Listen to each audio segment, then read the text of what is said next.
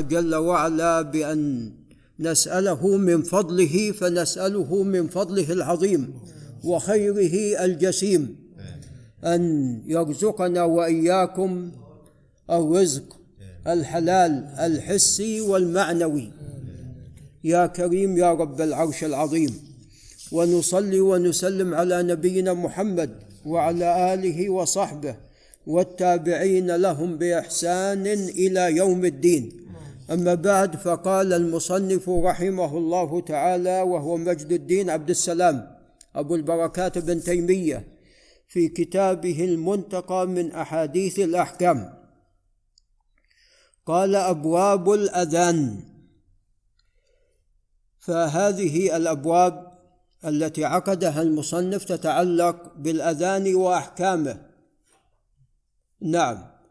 والأذان كما تعلمون هو من الواجبات. وقد أمر عليه الصلاة والسلام قد أمر عليه الصلاة والسلام بالأذان كما سوف يأتي. والأذان يسبق الصلاة والأذان قد تضمن جميع العقيدة. فتبدأ بالتكبير وتعظيم الله جل وعلا ثم تثني ذلك بالشهادة لله بالوحدانية ولرسوله صلى الله عليه وسلم ولعل أبو أحمد ينتبه ولرسوله صلى الله عليه وسلم بالنبوة والرسالة. نعم. ثم بعد ذلك تدعو إلى الصلاة ثم تدعو إلى الفلاح وذلك عندما الإنسان يعتقد ذلك ويأتي بالصلاة. ثم بعد ذلك ينادي المنادي بالله أكبر الله أكبر ثم يختم الأذان بلا إله إلا الله. فاذا هو قد تضمن أبواب العقيدة وتضمن التوحيد. نعم ولذا قال المصنف هنا باب وجوب باب وجوبه وفضيلته. فذكر مسألتين المسألة الأولى وجوب الأذان والثانية فضل الأذان ومن وجوب الأذان فضله. نعم. هذا بالإضافة إلى ما أتى به من نصوص في بيان فضله. قال عن ابي الدرداء رضي الله تعالى عنه واسمه عويمر الأنصاري. قال سمعت رسول الله صلى الله عليه وسلم يقول ما من ثلاثة ما من ثلاثة لا يؤذن ولا تقام فيهم الصلاة إلا استحوذ عليهم الشيطان. نعوذ بالله. إذا لا بد من الأذان ولا بد من ماذا؟ من الصلاة. حتى يطرد حتى يطرد هؤلاء الناس يطردون الشيطان. وإلا فإن الشيطان استحوذ وتسلط عليهم. قال رواه أحمد وأبو داود والنسائي وابن حبان والحاكم وقال صحيح الإسناد وإسناده حسن قوي. قال وعن مالك بن الحويرث رضي الله عنه أن النبي صلى الله عليه وسلم قال إذا حضرت الصلاة فليؤذن. هنا أمر. فليؤذن لكم أحدكم وليؤمكم أكبركم. اذا أمر بأمرين. إذا حضرت الصلاة أمر بالأذان وأن يؤم الكبير هو الذي يؤم. وهذا باعتبار أنهم قد تساووا بالحفظ. وبالعلم بالسنة يؤم القوم أقرأهم لكتاب الله. فإن كانوا في القراءة سواء فاعلمهم بالسنة. فإن كانوا بالس... ب... فإن كانوا في السنة سواء فأقدمهم هجرة. ثم بعد ذلك يأتي السن. نعم. فهؤلاء يعني على درجة واحدة إذا بقي السن.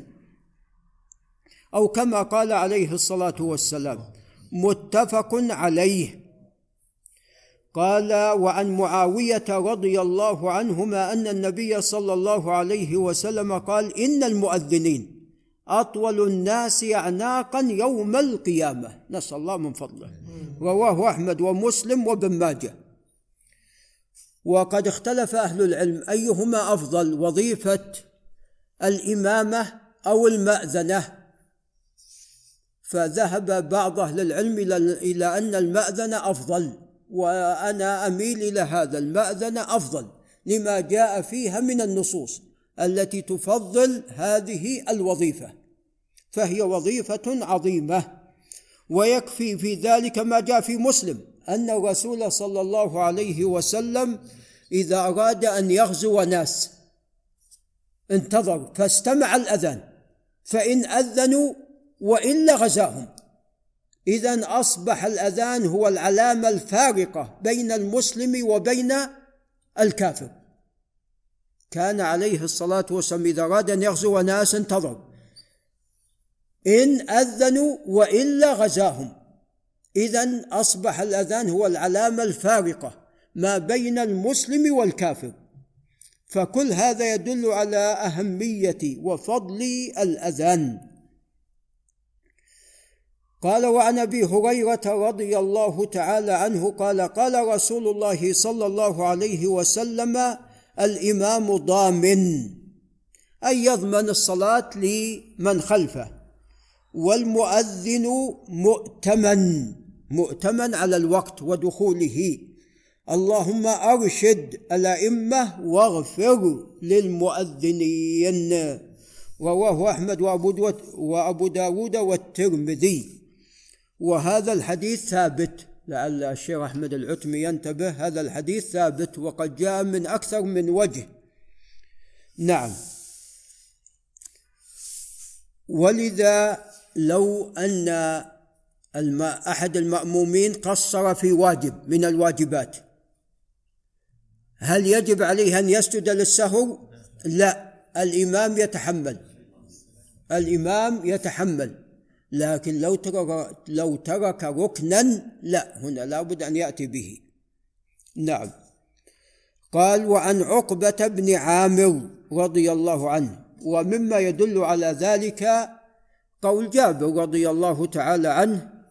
قال اقرأ بالفاتحة إلا إذا كنت خلف الإمام. فالإمام يتحمل ماذا؟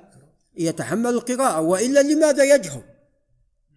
لو كان الإمام ما يتحمل القراءة لماذا يجهر؟ نعم فهو يجهر لك. هو لو كان القراءة لنفسه قرأ بخفض للصوت لكن هو يجهر لمن خلفه. نعم.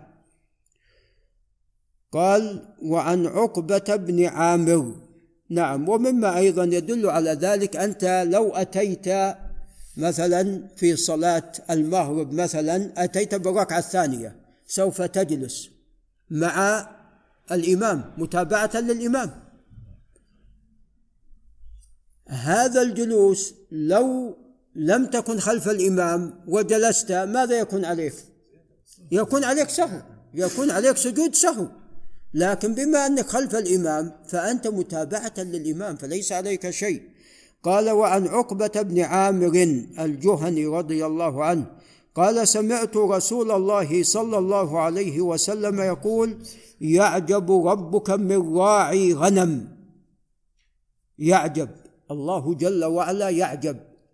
وقال الله تعالى بل عجبت ويسخرون في قراءة سبعية بل عجبت ويسخرون.